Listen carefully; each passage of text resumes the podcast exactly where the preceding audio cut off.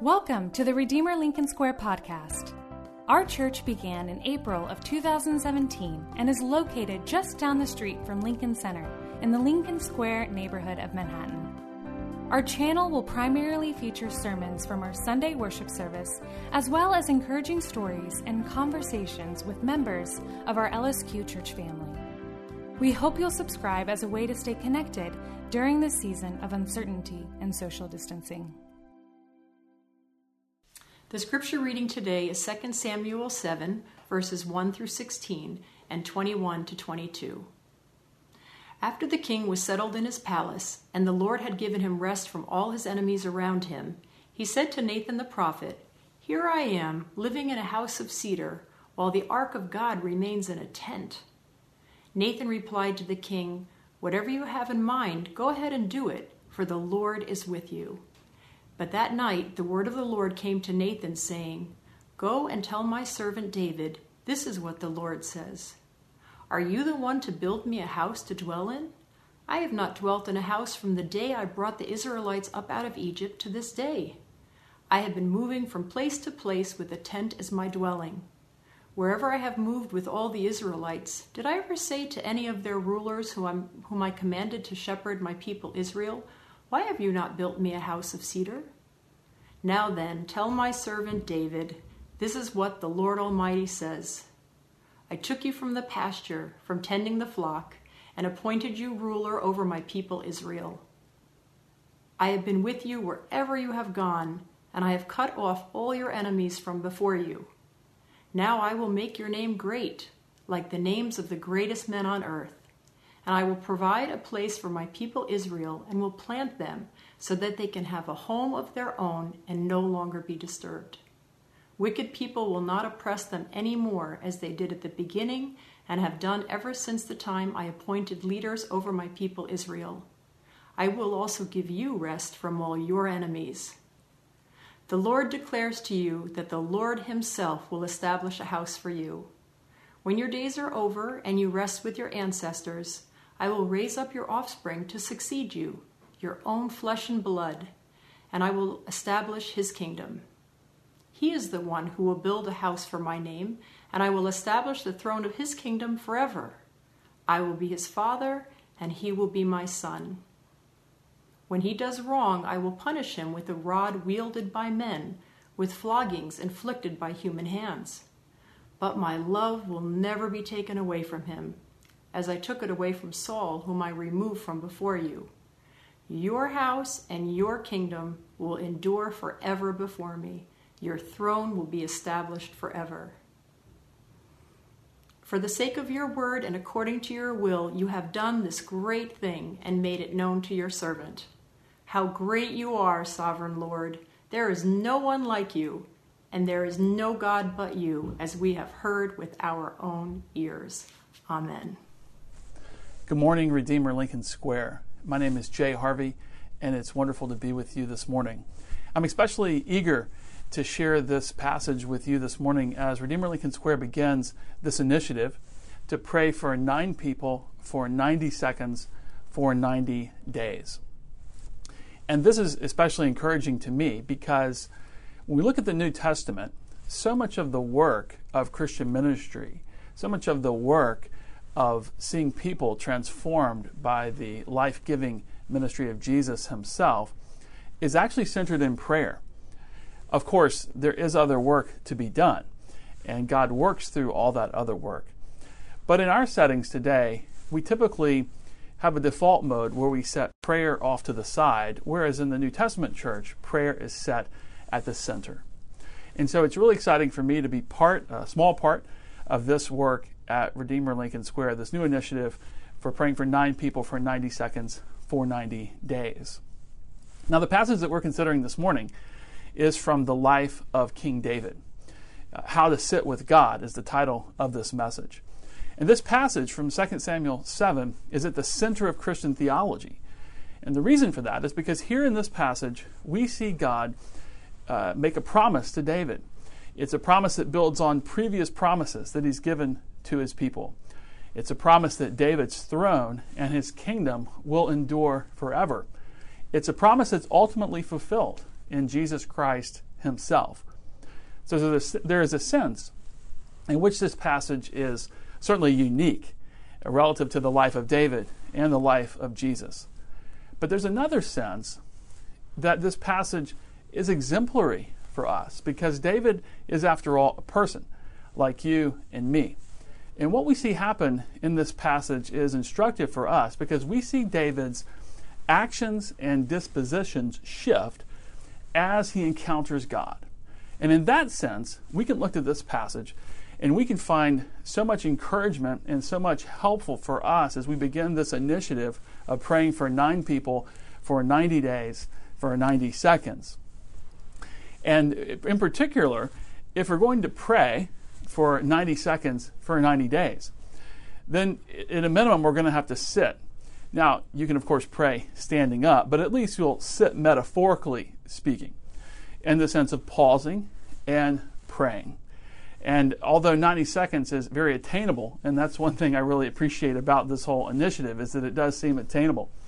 Nevertheless, it does require that we pause. And we see David doing that.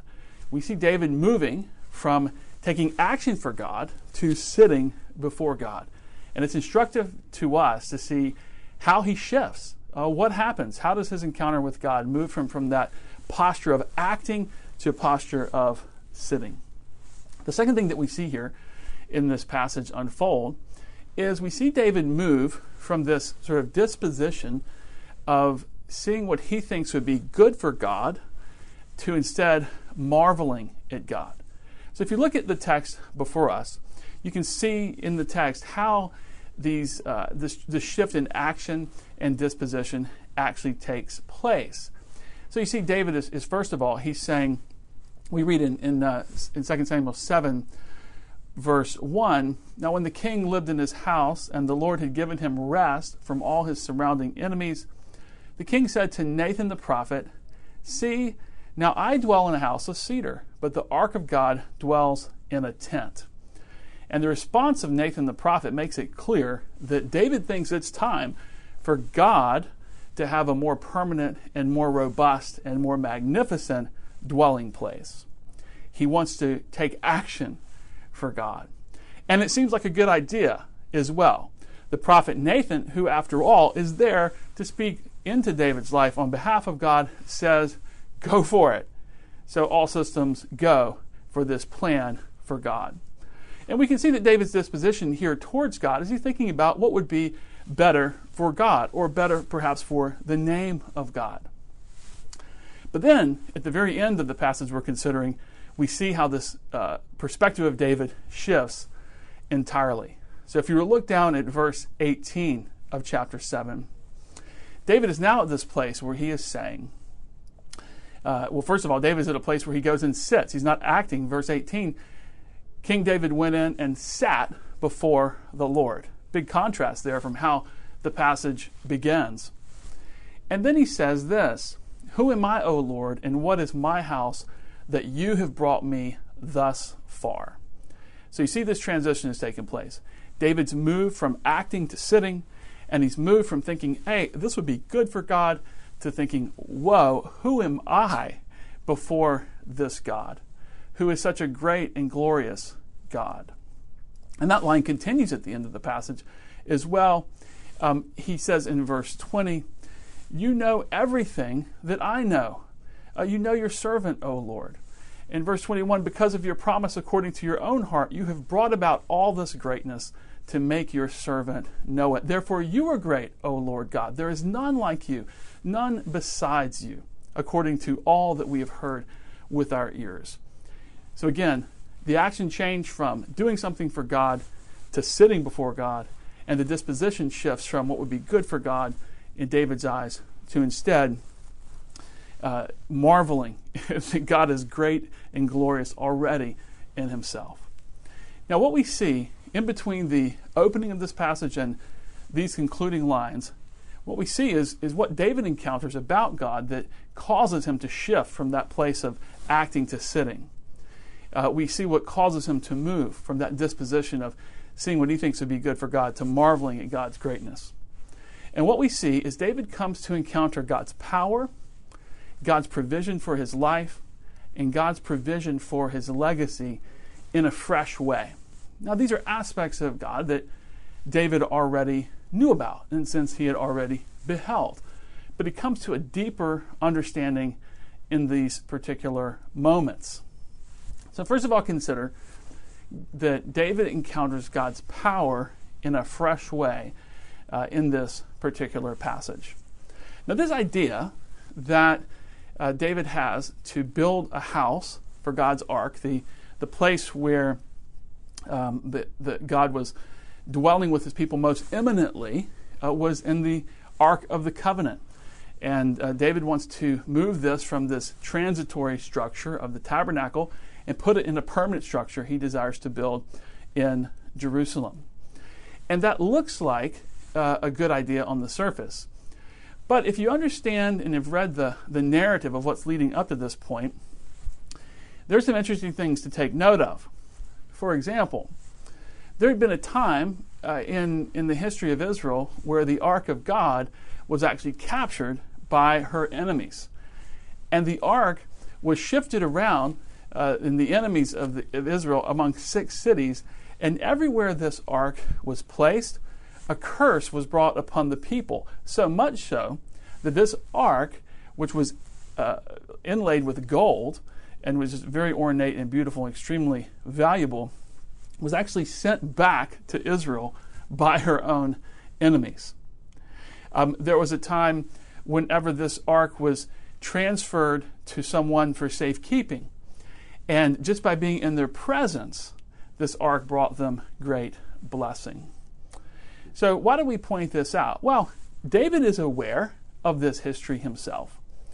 And when, when, when God addresses David in this situation, through the prophet Nathan, telling him that, you know what, I don't want you to do this right now, God is reminding David of his own power.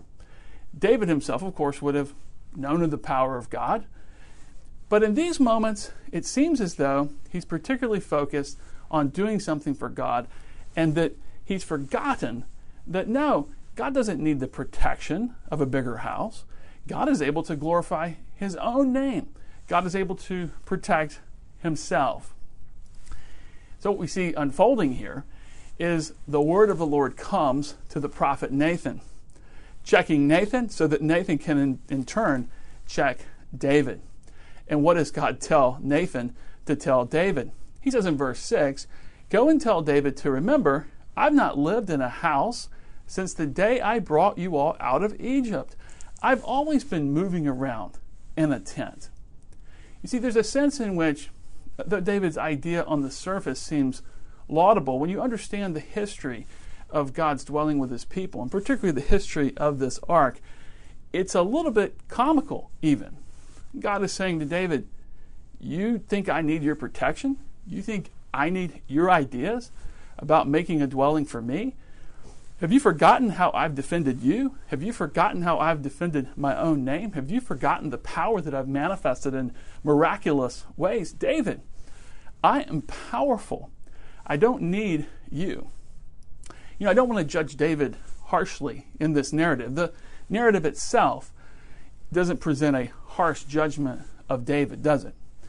But there are certainly times in my life, and there might be times in your life, when things are going well, like they are for David here, and we start thinking that, though we know this comes from God, and we start sort of thinking and acting a little more independently.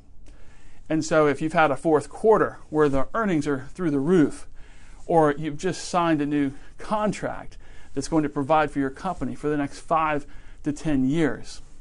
Or if you've admitted a, a great group of students, whatever it could be in your field of endeavor, there are those times whenever things are going really well, and we can subtly start to assume that some of the power for that has really come from us. Or we could subtly start to presume that we know the next best thing to do. I think that's the place that David is in here things are clicking for David, things are clicking for Israel. And so it seems to be the next best thing to build this house for God. And God says, Hold on, wait a minute, that's not my plan in these moments. If we're going to stop and sit before God, we need to step back and recognize that all the power for the things that we have, all the energy and the gifts that we possess, all the blessings that are being generated through our hands, actually come from God Himself. And we need to remember that because if we're going to stop this hurried pace, even for 90 seconds, we're going to have to repent of the idea that this strength and power is from within. Because even stopping for 90 seconds can, stum- can sometimes feel like a threat to our own success. It sounds funny to say that, but it's true, isn't it? So David has this fresh encounter with God's power, and we need to have that same kind of encounter. In the next 90 days, there are going to be many times when we're tempted not to pause for 90 seconds because something is so urgent that even 90 seconds seems too long to set it aside. But we need to remember God is powerful to take care of the next 90 seconds, and He's powerful to take care of the future as well. Now, from, from this position of experiencing God's power, David then comes to see afresh God's provision for his life. In fact, it's God Himself who introduces this next theme to David. The text gives a natural division to see these two themes breaking out. At Redeemer Lincoln Square, we value questions and the people who ask them, which is why we hold a time of question and response or Q&R after our Sunday worship service. It's an opportunity for anyone to text in questions and then process responses alongside our pastors and other members of our church community. If you have questions that you'd like to process, feel free to email us at lsq at redeemer.com or join us for our virtual worship service on YouTube every Sunday at 10:30 a.m. Eastern. You can find our YouTube channel at lincolnsquare.redeemer.com slash YouTube. So you see in verse 4, uh, the word of the Lord came to Nathan, Go and tell my servant David. And then you see again in verse 8, Therefore, thus you shall say to my servant David. So God Himself, sort of in the scriptures, divides out these two segments. So from God's power, we then see God's provision for David's life. Just as God was powerful to protect His own name, even whenever he found himself dwelling imminently in this ark in the midst of Israel's enemies, so he's also used his power to provide for David's life, God's provision for David's life. And we see here in verse 8 David began as a shepherd. He was the least impressive in one way of all of his brothers. Now, that being said, David's brothers must have been pretty impressive in themselves because David becomes a very, very impressive man. He is a poet, he is a warrior, he is a, a writer, he is a leader, and he is somebody who cares deeply about his faith. He was a shepherd as well as a king. So David is somebody that, on the one hand, is great on the mountain bike trail, on the other hand, would be great in the military, on the other hand, would be great um, in a literary circle or have a contract with a publishing house. And he's a musician on top of all of that. This is a remarkable person. And yet, God reminds David that as remarkable as he is, he wants him to always know that it's been God who's provided for his life. It was God who elevated him from that place of being a shepherd and made him into a great king over Israel. And the Lord says he's going to make David even greater than David imagined he could ever be. He says that he's going to make a great name for him, like the name of the great ones of the earth. Now, what's interesting here, as as God reminds David of his provision for his life, what we see here is that God has plans for David bigger than David had plans for himself, right? And this is also very instructive for us. We need to remember when we pause and sit before God in prayer, when we offer ourselves to God, we offer our requests to God, when we offer these nine names to God, God is doing something bigger than we ever imagined for our own selves. We don't know what that's going to look like. David has the, the special opportunity here. He's given this word, and we don't get it quite that directly and quite that specifically. But we can be sure of this that God loves us and cares for us and has better plans for us than we have for ourselves. He's provided everything that we have. So we can pause and we can trust Him. And the 90 days to come, that too is going to be important because we're going to have to cease from being hurried in a moment, whether it be in the morning or in the evening or the middle of the day. And remember that we can pull back, take time, offer ourselves, and present these people to God in prayer and know that just as He provided for our past, He's going to provide for our future. And we can also know this these nine people that we're going to be praying for in the next 90 days, it's amazing to even consider how God will use this prayer in their lives. You have no idea. We, we really don't have the capacity to imagine it. We know that God works through prayer, we know that He works through His people praying. But just as He had bigger plans for David, He has bigger plans for you. And just as He has bigger plans for David, He also has bigger plans than these nine people you're going to pray for even realize for themselves.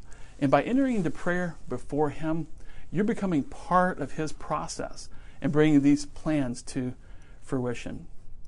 And that's really exciting.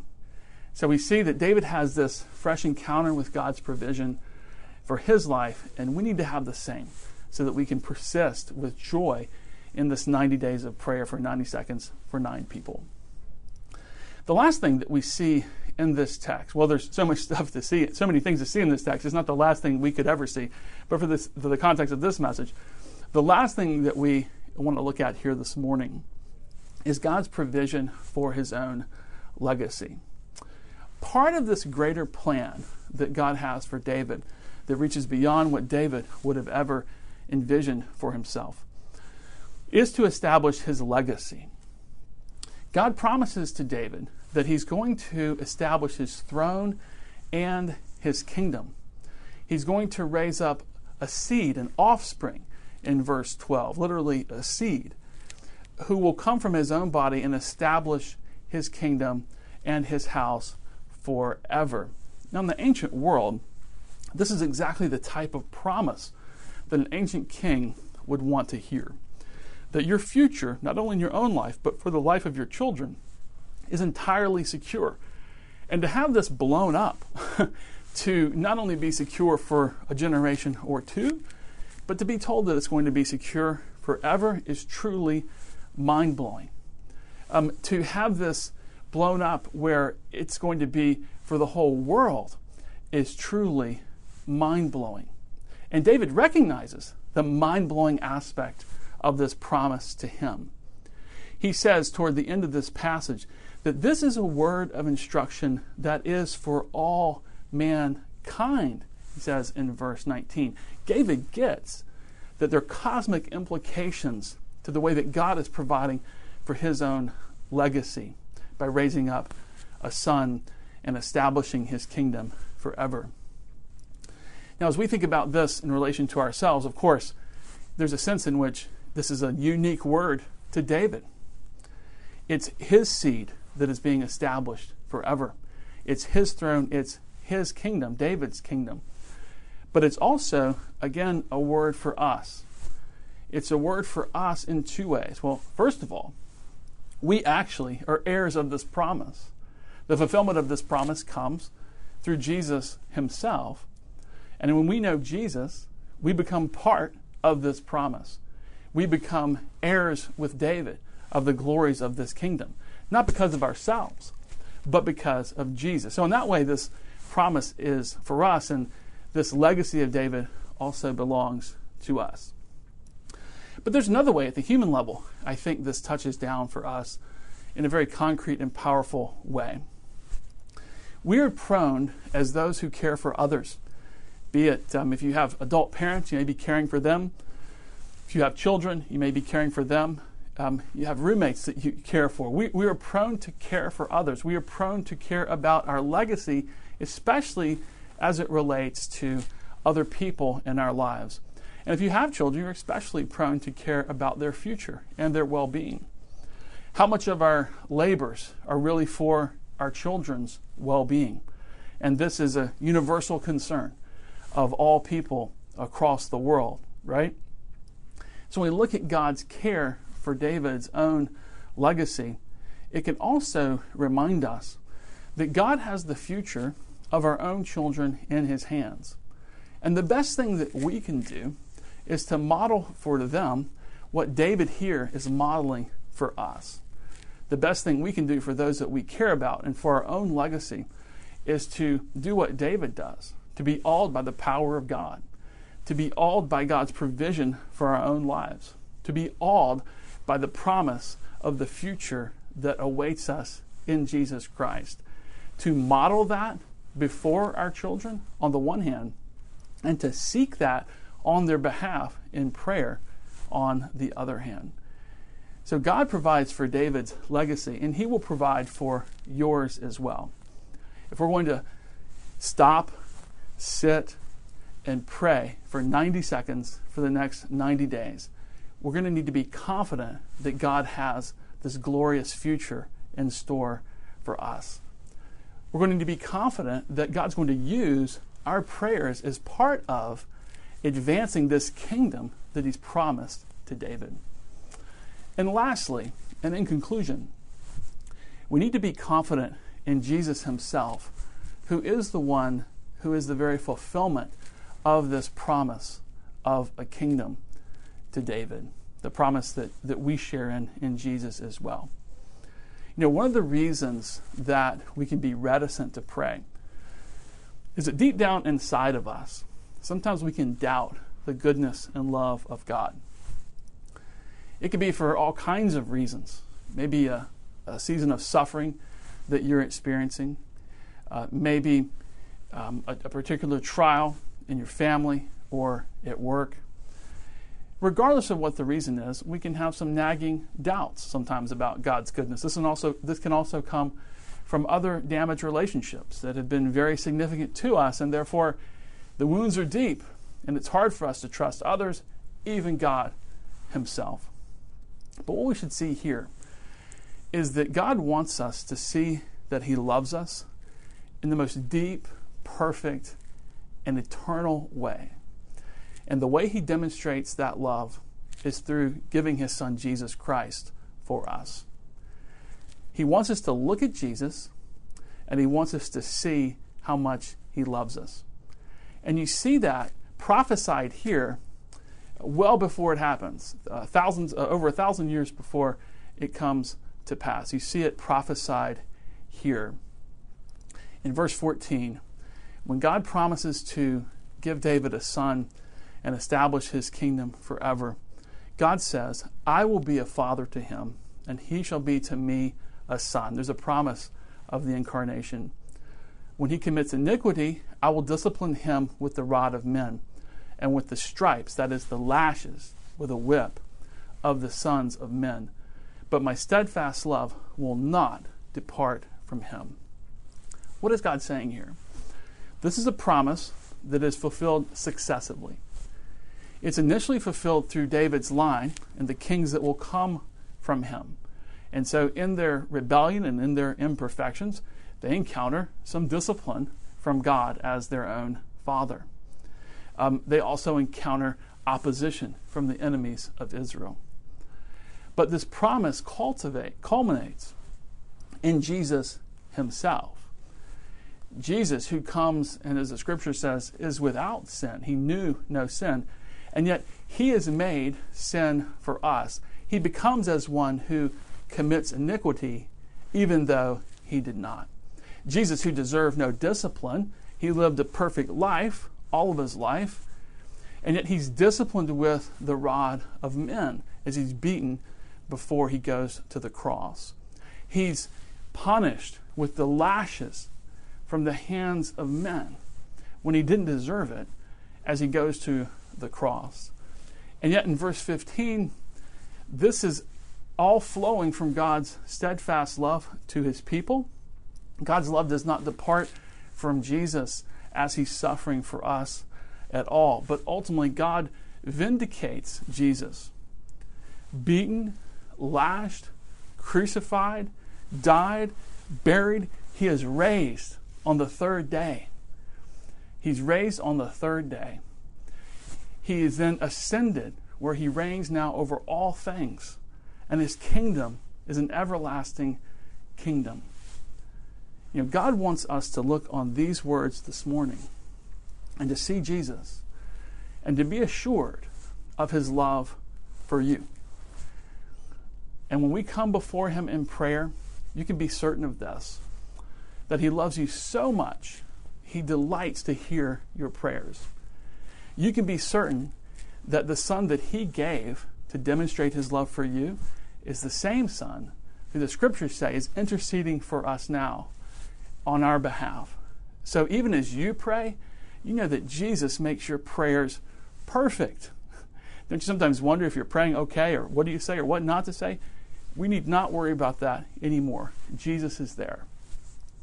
And you can know that you can trust this Jesus with your very life, not only with these nine people that you're going to be praying about, but with your closest and most personal concerns for yourself, uh, for the ones that you love, for all days to come. Thank you, and I hope you join with me in looking to this Jesus in days to come as we gather together as a congregation, nine people, 90 seconds for 90 days. Know that Jesus is already there ahead of us, and he's joyfully ready for you to join with him. Lord, I thank you for your goodness to your people. I thank you for your grace and your mercy and your love. I thank you that you are a powerful God who provides for our life and for our legacy. And I pray for Lincoln Square as a church that in this season, in this initiative, above all, it would be a time of rekindling of the experience of your great love for us in Jesus Christ. And I pray these things in his name. Amen. Thanks for tuning in to our church podcast.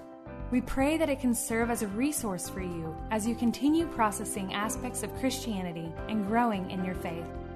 We hope you'll subscribe to our channel if you haven't already, and we invite you to check out our website to learn more about our church and how to get connected to our family. Just visit lincolnsquare.redeemer.com.